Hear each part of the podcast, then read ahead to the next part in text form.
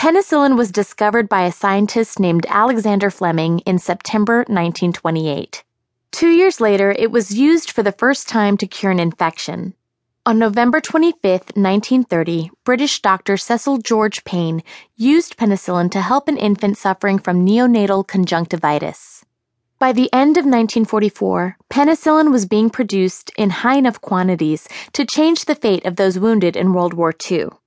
According to PBS NewsHour, throughout history, the major killer in wars had been infection rather than battle injuries.